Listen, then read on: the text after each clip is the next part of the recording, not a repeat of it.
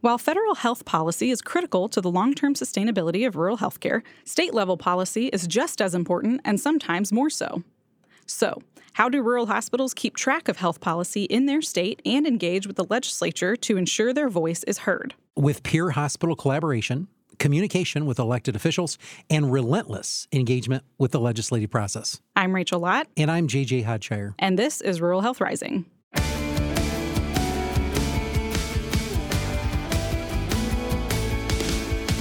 Welcome to episode 59 of Rural Health Rising. I'm JJ Hodshire, President and Chief Executive Officer of Hillsdale Hospital. And I'm Rachel Lott, Director of Marketing and Development. You know, Rachel, we talk a lot about healthcare policy. And when we talk about long term financial stability for rural hospitals, we're usually talking about federal policy as it relates to reimbursement, right. uh, payment structures, grants, whatever it is. Mm-hmm. Um, but state level healthcare policy is equally important. And uh, it has a significant impact uh, on rural hospitals. That's right. And today we are talking with someone who is intimately familiar with this in Michigan as she chairs the House Health Policy Committee. That's right. Our guest today is Bronna Kahle, representative to Michigan's 57th district. Welcome to Rural Health Rising. Thank you so much, JJ, Rachel. It's a pleasure to be here with you this, today. To start, Brana, why don't you tell us a little bit about yourself, your background, and your work at the State House? Sure. Well, as you mentioned, I have the honor of representing Michigan's 57th district in the State House. That would be Lenawee County, the neighboring county right here to Hillsdale. Yes, yes. So, a nice county. A happy county. to uh, come over and meet you, see you today, and be on your podcast. And this is my sixth year serving wow. in the Michigan House wow. of Representatives. I'm currently the chair, as you mentioned, of the House Health Policy oh, Committee, nice. uh, coming into the second year. That will end in December at the end of this term. Every two years, there oh, is yeah, a change yeah. mm-hmm. in um, committees and committee chairmanships. I also serve on the Judiciary Committee and also the Insurance Committee for the House.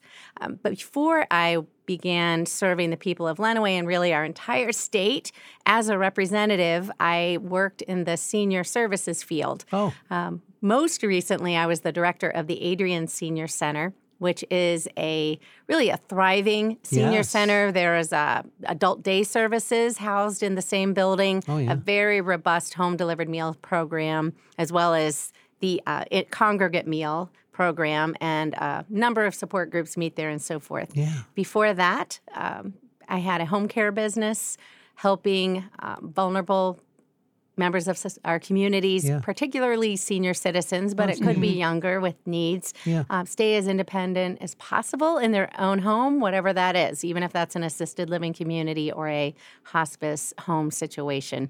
So caregivers went out. Um, that was non medical, I want to mm-hmm. emphasize. so that is different than home health, sure. but a very important part of the healthcare yeah, continuum sure to help is. people be as healthy as possible. Yeah, right. That's, that's incredible. So I probably would have ran into you at Region Two meetings, uh, area on aging on agency, area. Wait a minute, Region Two, uh, area agency aging, on aging. Yes, or R, what is it? What is it? R triple A two, there right? It is. There it is. Okay. All right. So R two triple A there actually. It is, there it is. All right. So what an incredible background, and it sounds like you've just really been involved with taking care of people, and I think that's really indicative of what we're going to talk about today. Mm-hmm. Your involvement, uh, because Lenawee, much like Hillsdale, even though bigger, is rural, and uh, you know we're fighting for some of the thing, same things, and so we'll talk a little bit about that today. But before we get started, um, we always start with the why and you know we've established who you are and what you do uh, and we like to do this on every episode so that way our listeners get to know you just a little bit better. So i'm going to ask you what is your why? What motivates you? What gets you up out of the bed in the morning to do the things that you do? Well there are many reasons but if i summed it up in one word it would be people. Um, it's about people and my care for them and uh, underneath all of that it's my faith in god I believe that every person is unique and has infinite value, whatever their age, whatever their gender, their race, their education level, um, and even their medical condition, you name it, they are all of value. I believe that as our uh, Declaration of Independence yeah. says, that they are endowed by their Creator with certain unalienable rights and uh, they are endowed by their creator, not the government. And um, those rights are life, liberty, and the pursuit of happiness. And right. that is what gets me out of bed right. in the morning at at the end of the day. Yeah. It boils down to that the, that simple thing. Yeah, and if you could just if imagine this, listeners, a big smile and passion because that's what we feel in this room today. Oh, yeah. Uh, Representative, you're just uh, an amazing example. And we're going to talk a little bit more about the things that you've done. But first, you know, let's focus on you shared with us that you have, you know, a background in some home care, chore assist type business, uh, and have served as director as, of a senior center. Uh, huge, noble task. Uh, I served as a board member of our uh, senior center for like a decade. And I know the work that we do, often thankless, uh, but really impacts so many important, frail lives in our communities. And it's very important. Uh, and it really, you know, supporting those type of endeavors supports healthcare. And so, how has that experience for you influenced the work that you do now as it relates to the House Health Policy Committee? It influences my decisions a great deal. And it sounds like you have a little familiarity with it, JJ, Yeah. serving on the board Yeah. and the importance of trying to help people on an individual level stay as healthy as possible, which is more than eating right and exercise and mm-hmm. getting regular visits Right. um, from your provider. It's also uh, your your mental health state. Oh, yeah. Your you know, are you depressed? Are you engaged? Is community engagement? Does somebody know your mm-hmm. name mm-hmm. when you go out every day? Do you have a purpose? Um, so, how does that relate to healthcare? Well, as as you know better than I do, healthcare costs are soaring. Um, there are staffing shortages across the board in this critical service sector, especially in the rural areas. I mean, it's everywhere. Sure. And not even just Michigan. Sure. But especially in the rural It is. areas like here in Hillsdale You're or right. like Lenawee County where That's I right. am. That's right. There's also a huge push for, as a way to contain cost, um, standardizing and, and almost commoditizing, I guess, Uh, care in this formulaic manner, you know, data driven, using aggregate data and numbers. And I do get that because of the rising cost, because of the, the need and the volume. But when I think about the families, the individuals um, that I interacted with each and every day, I think about the value of them. You know, we're in we're in a volume model, We are today. and it's it's sad, but Yeah. it's it is a reality that somehow we have to work with. Um, I don't know the answer, but how do we contain cost? How do we how are we effective and efficient and Yeah. deliver the best care, but still be able to think about the value of the care we're Correct. delivering, not Correct. just the volume that Yeah. we're deli- Yeah. that we're delivering. You know, so again, when I think of the senior center and when I had the home care company and the kinds of Mm-hmm. individuals we helped, you know, that it reminds me that these aren't numbers. Um, these are moms, Yeah. dads. You know, it's somebody's grandmother, it's somebody's Mm-hmm. aunt or uncle or sister or spouse, husband, wife. Um, it's about those people Right. but yet we have real needs for being able to sustain local care True. Right. and local quality care. Yeah. So uh, it's it's a conundrum, but at any rate, to your original Yeah. question, Yeah. it's influenced the way I view health policy a great deal. Sure. You know, and Mm-hmm. as we begin to to shift focus, you know, we see in our industry the move from volume to value. And we often hear presentations time and time again, but it's so hard to make that transition because when Mm-hmm. we look at the bottom line, it's based on value. And we we have to get into a new mindset as we start thinking about the value associated with that life, that covered life. And so, you know, there's a lot of great programs which we do here at Hillsdale and other places across America. You know, the uh, ACOs are, are a big part of this, and participating in groups, making sure that you have nurse navigators. Those are all important strategies. So, thanks for the work that you do, and it sounds like your background is coming in quite handy.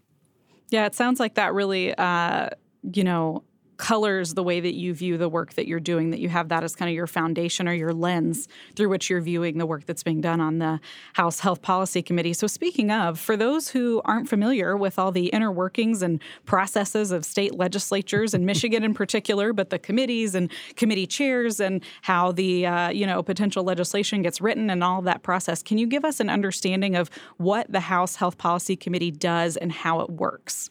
Sure. And it's truly a lot like the process might be at the federal government, although I would say it's more efficient, it's closer to home. Um, representatives that serve on this committee are closer to their own constituents simply because they don't serve as many. You know, every state representative represents about 90,000 people in the state of Michigan as compared to, you know, a congressman or woman um, it's it's just that it's hundreds of 1000s So um, the health policy committee will hear bills. Um, just like the I'm just a bill, I'm an ordinary bill Yeah. sitting Oh, here yeah. in Capitol Hill. If you think back to My that, favorite. some it's it's how it works at the state level too. Someone how uh, introduces a bill, which you- and then it gets assigned to a committee, and that's the first step. So the committee is the first step Yeah. in the process. So if it's a health related bill, um, it will come to the health policy committee, and there um, there's a lot of bills in the committee. There is not time to hear every bill in the committee. Now, There's a lot of work, uh, weekly meetings with me and my my legislative director and a, and a policy staff member, where we go over the bills that are assigned. Um, how do we prioritize these? How do we stay with our overarching goal? Which Right. my overarching goal, frankly, is patient centered. Um, affordability, accessibility, and quality of care. You know, that's the initial lens. That doesn't always make some stakeholders happy, but Right. it's the way Yeah. you have to have a filter, focus on the patient. Um, and then um, the members of that committee, there's uh, it's a large committee, represent all different areas of the state. You know, think about the state of Michigan. Oh, sure. I mean, we're down here by the Ohio Indiana line Right. uh, Oh, where yeah. we are today. But however, think of the UP Oh, and yeah. everything in between. Our state is huge. It is. So there are members from the UP on this committee. There's members from our urban areas, Lansing, Grand Rapids, um, really, and everything in between. And that those collaborative voices are critical Yeah. because when a law is made or a policy change is made, it affects the entire state. So you've got to have the voice of everyone.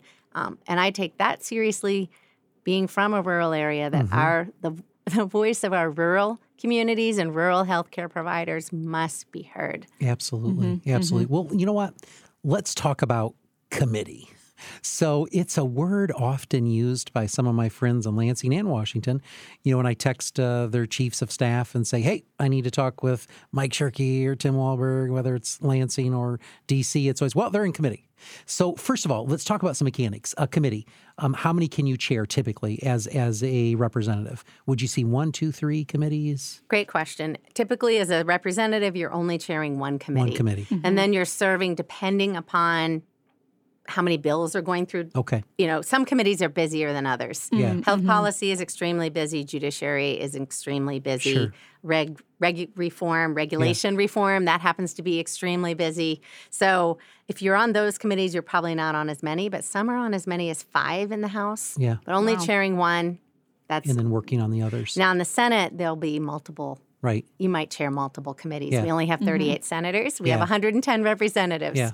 So um, the speaker on the House side is the ultimate um, determiner, Right. one, the one that makes the decision, I would say, Yeah. for who will be on what committee and then what position you would have. So Right. he assigns the chairs, or she happens to be he right now, Sure. Jason Wentworth. Oh, yeah. Uh, and then there, it's really rigorous when you you're up on a stand. Um, you can watch, by the way. You can go to House TV and um, go into the archives and watch old Oh, yeah. committee hearings or current committee hearings. You can sign up to get alerts for what committee hearings are scheduled and what the topics will be. And it is open to anyone. It's a great way to stay informed on issues that might concern you or specifically affect you. Absolutely. Well, rapid fire questions. Number one. So all all legislation being proposed relative to healthcare has to come through you, right?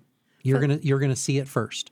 For the most part, I And- mean, there's rare exceptions. Sure. Right. It's basically a clearinghouse, Right. as like you said, the first step. I mean, just to give you an example, so far in this term, which is 2021 and 2022, um, four months into 2022, there have been approximately 155. I think three weeks ago it was 152 bills that have been referred to the Health Policy Committee. Oh, that's amazing. Of that number, 68 have passed out of that committee thus far. Um, there's several more coming Yeah. up. We meet weekly, over usually weekly, um, and 26 of those have been signed into law. yeah. Okay. So that's kind of the Yeah. gives you some scale. Right. Yeah. Kind So- of the funnel of here's where it starts and here's how Yeah. small it gets. Yeah. Right. So 60 out of 150. That's that's pretty fantastic. I mean, obviously all of that is you and your staff working, interviewing individuals. Uh, so let me ask you this. So, you know, we, we think about that committee work and, and when I when we think about healthcare, it's you know, it's universal, but you know, it's obviously at a state level. It's not a, a niche thing. Um, you know, there's a lot of opportunities probably to reach across the aisle, right? And I think where we have, at least I felt it during COVID, is we kind of put some of our barriers aside. And I'm sure that's a lot of the work that you do, isn't it? Just to make sure that we can get, and it's important, concessions and pass something that we really think is good. And, you know, can you talk to us a little bit about that process? Absolutely. I'm so glad that you brought that up, JJ, because health policy affects every single one of us. Not Right. that all policy areas don't, but this particularly does, does. truly, in a very intimate Yeah. um, and personal and critical way. It's been my goal, with rare exception, that we work collaboratively Mm-hmm. with our Democrat colleagues. I happen to be a Republican, um, but these these issues are primarily bipartisan, Yeah. and almost all of the bills.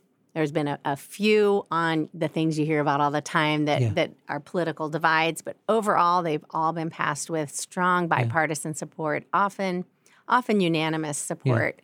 There's a great vice chair. Um, t- every committee will have a majority party chair and then a majority vice chair and a minority vice chair. Nice. So I work closely with our minority vice chair um, to make sure that we're hearing concerns from members on that side. And it's that's how it should be. Yeah. There was a a very a sweeping package of bills that passed out uh, about this time last year. We were in the midst of it that have to do with prescription drug prices. Mm-hmm. Oh, yeah. And there were oh eight bills were the core of that package. Really bold bills Yeah. that were patient focused, had to do with um, pharmacy benefit managers, sometimes called PBMs. This is Mm-hmm. this term you may have never heard before. Although if you're in the healthcare industry, you Trust have. us, you have. but the it. average, uh, the average person on the No. street has not. But no they certainly feel the impact Yeah. of the policies, maybe of that Yeah. murky middle Yeah. that's kind of hidden. Absolutely. So it was very bipartisan. It was uh, sponsored by both Democrats and Republicans, and we continue to to work that way.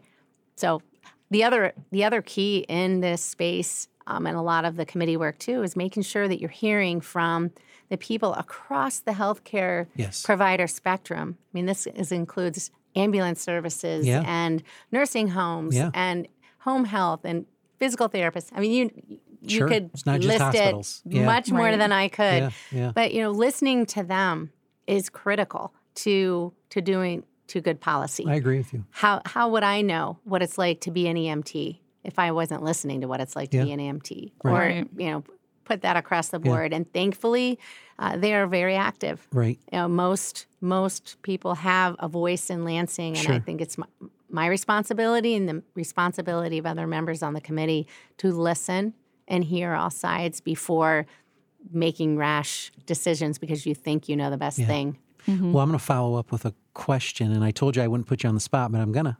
Um, can you think about one piece of legislation that's come out of your committee that you're really just like, and I know it's hard to do, proud of? Maybe when it was signed by the governor, you're like, you know what? There was a lot of work, but it impacted the positive health care in our communities. Can you can you talk about maybe that one thing? There are there are several many, I there are several that this over the last six years, but Yeah. I will think of something very recent. Um, in fact, the most recent bill to be signed into law that came out of the committee, maybe I believe she signed it three weeks ago, approximately early April, maybe, Mm-hmm. and that had to do with prior authorization. And prior auth is it had a pla- it has a role. It has a place. Right. you know there's this pendulum you know and on one side you could have providers just assigning every type of expensive treatment and test Sure. because they can. Um, and maybe it's not necessary as we're talking about cost containment and affordability. But on the other hand i have heard story after story across the spectrum from um, patients having to wait to get the care Yes, that they know that works or to yes. wa- get approval for a test. And these days, many of the prior authorization approvals Mm-hmm. can only be delivered if the physician themselves are the ones on the phone talking to those. 100% correct. And they do not have time. No, you know, that leads us Right. right back to the the um, staffing shortage. So that was bipartisan. That was a um, took a long time. There was a lot of work Mm-hmm. invested to make sure that it struck that balance Right. of You're absolutely right. of some kind of accountability, but yet uh, practical and able to be Yeah. done without sacrificing the care, the health care of the patient and without wasting the Right. time of the provider. Well, hear Mm-hmm. it directly from me because I'm the guy who gets the call typically in the past. That and the call is, we just want the surgery, we just want the MRI, and we have to wait for this. And people are frustrated, and health outcomes are worse Yes. because mm-hmm. we wait. And to your point, we have to balance that. Obviously, that's very important. But it sounds like you did a great job at that compromise. And so, congratulations on that piece of legislation. And it's a was huge. congratulations to really everyone that was Absolutely. involved, which Right. which were many on both sides of Sure, the aisle. that's fantastic.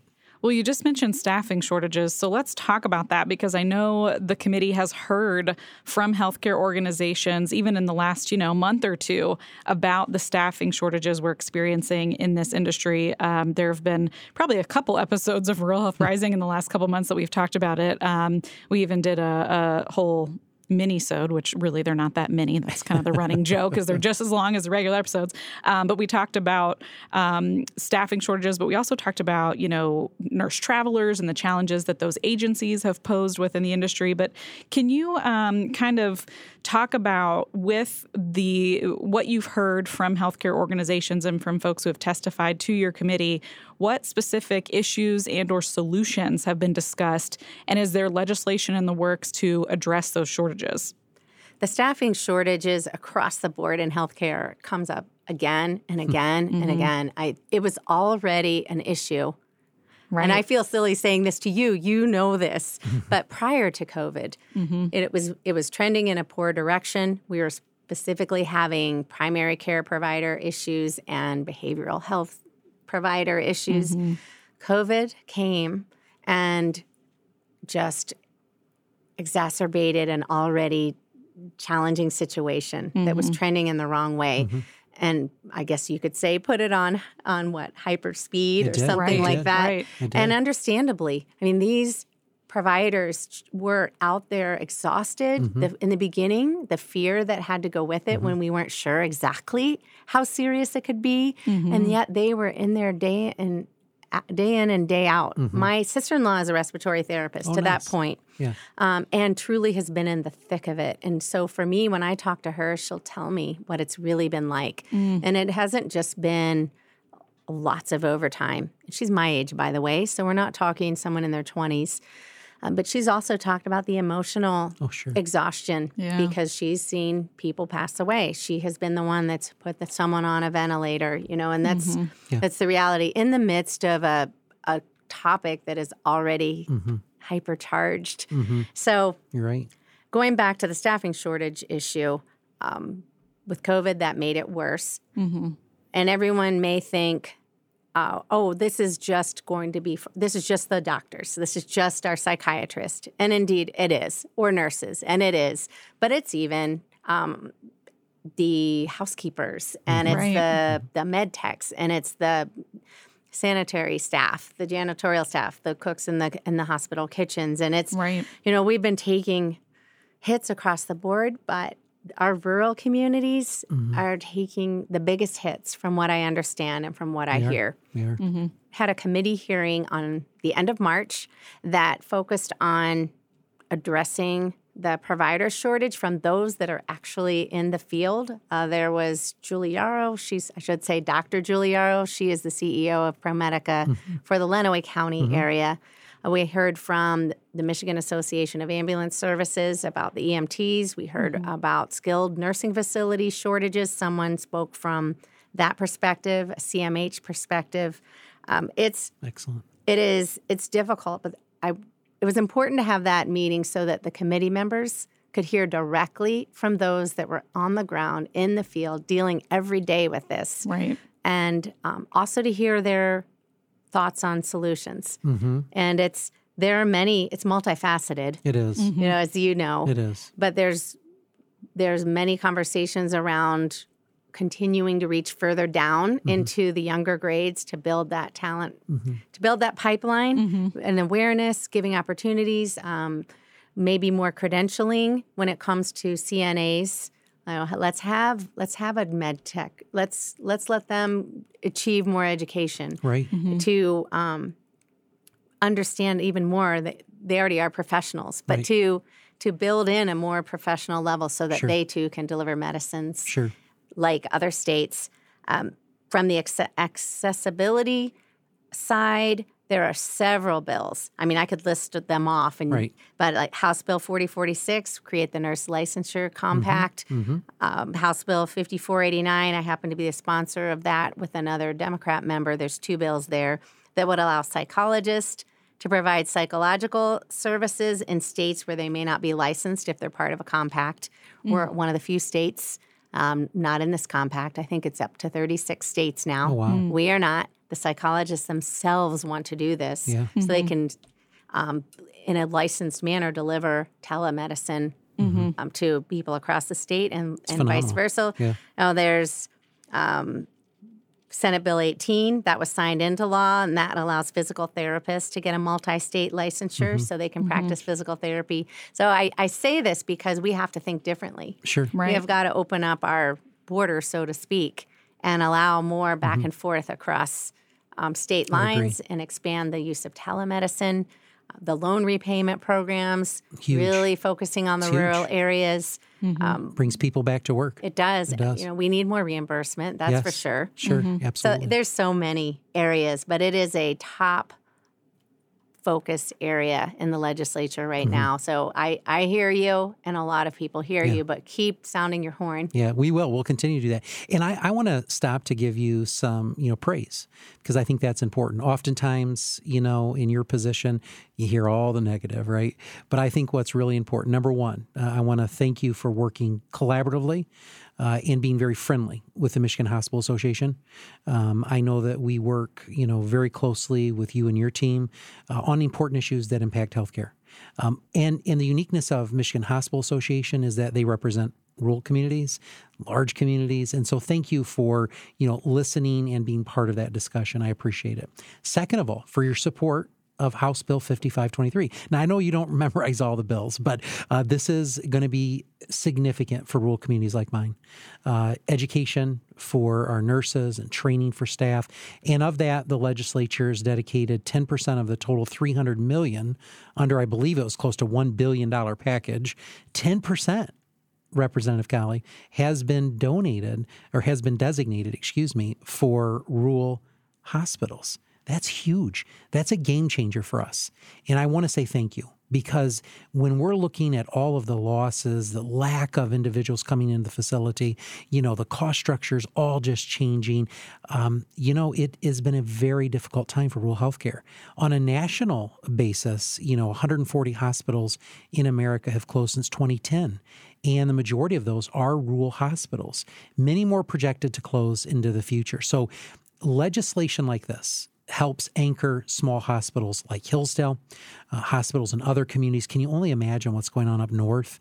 You know, some of our friends at War Memorial or other places, hospitals with very little population and payer mix that's, you know, 80 and 90% Medicaid. Um, just a very bad storm that happened in healthcare. So I want to thank you for your support of those things uh, and for your advocacy and for really bringing these issues to light in your committee so that we can talk about them because they're not very friendly, they're not very exciting, but we've got to tackle these issues.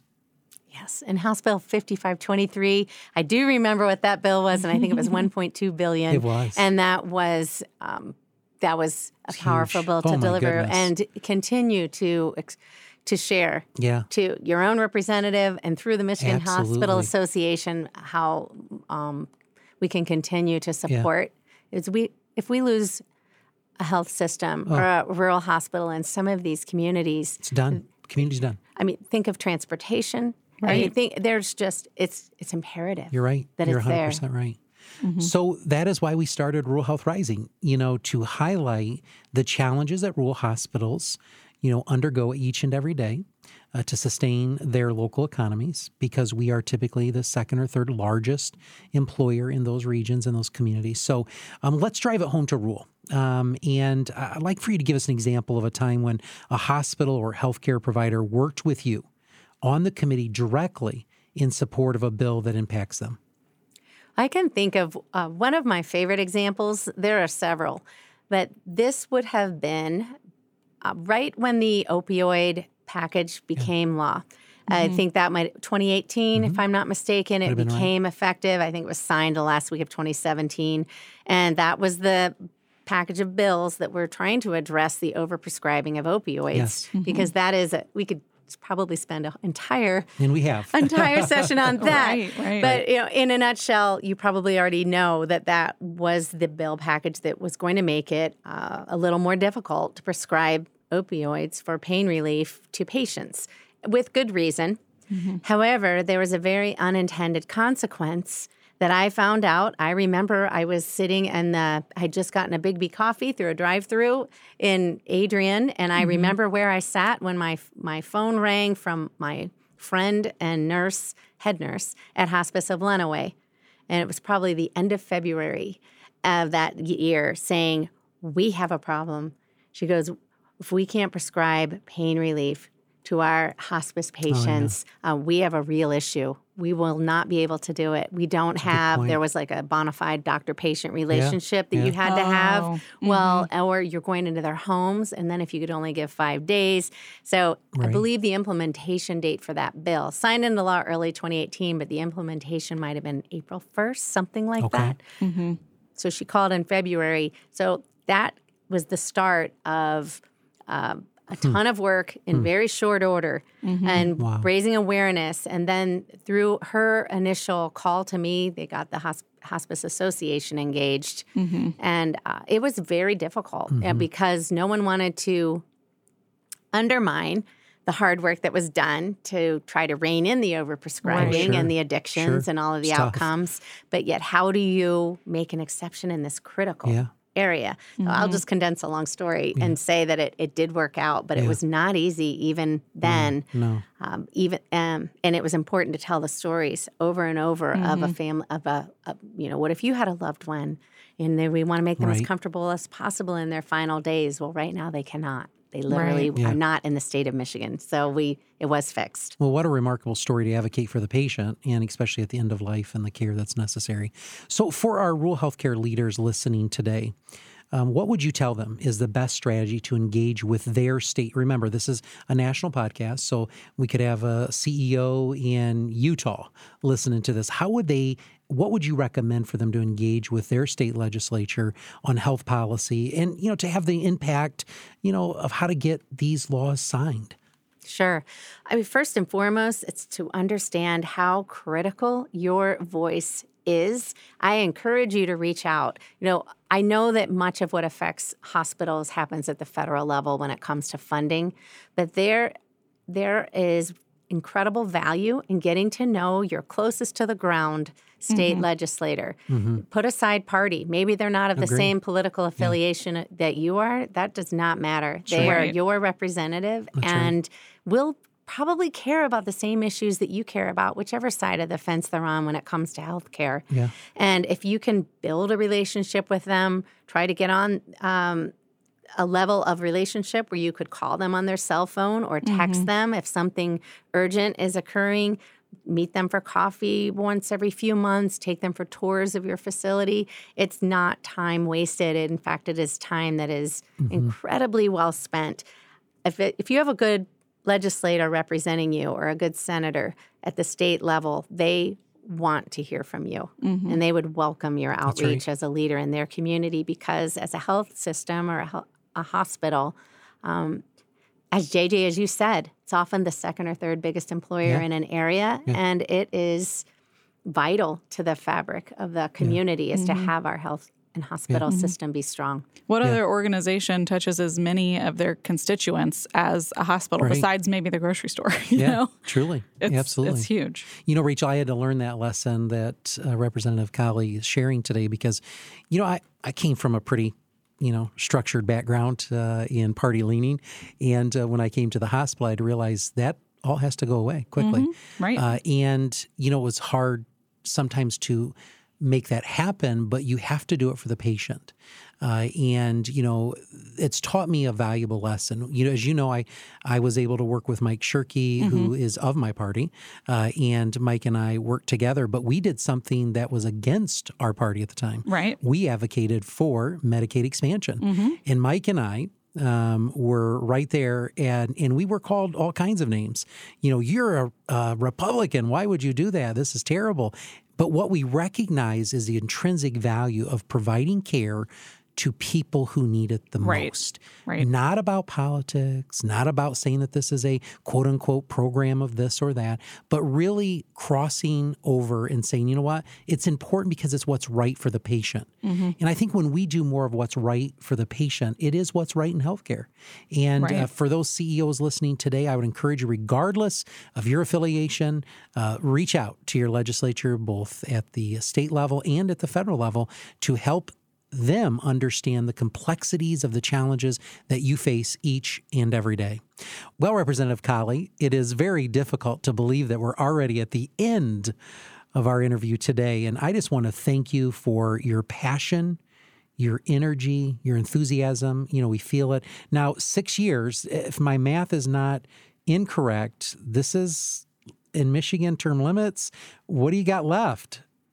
A few months, uh, six months, eight months? What do we got left? Seven months. Seven months. Seven months left, All and. I will be all in, working hard to the very end. Yes, you will. I have a feeling you're doing it to the last day. So, congratulations on your success as a representative and for helping us in rural hospitals like Hillsdale, Lenawee County. You know, while they belong to a system, they're still a small hospital. And for the hospitals across the state of Michigan, we say thank you. Thank you so much for having me and for being the voice of rural hospitals. And before we close, we like to do a fun segment with each of our guests. We want to know, and you're from rural, so this this may work. Uh, what is your most unique rural experience, or one of your favorite memories from rural life? There are so many things I could share.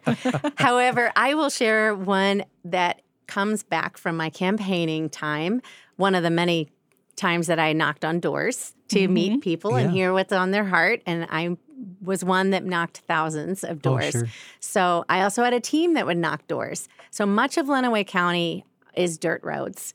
Uh, there are many, many dirt roads. We do not have a four lane highway in our entire county. It's all two lane. And then on a lot of dirt roads on top of that.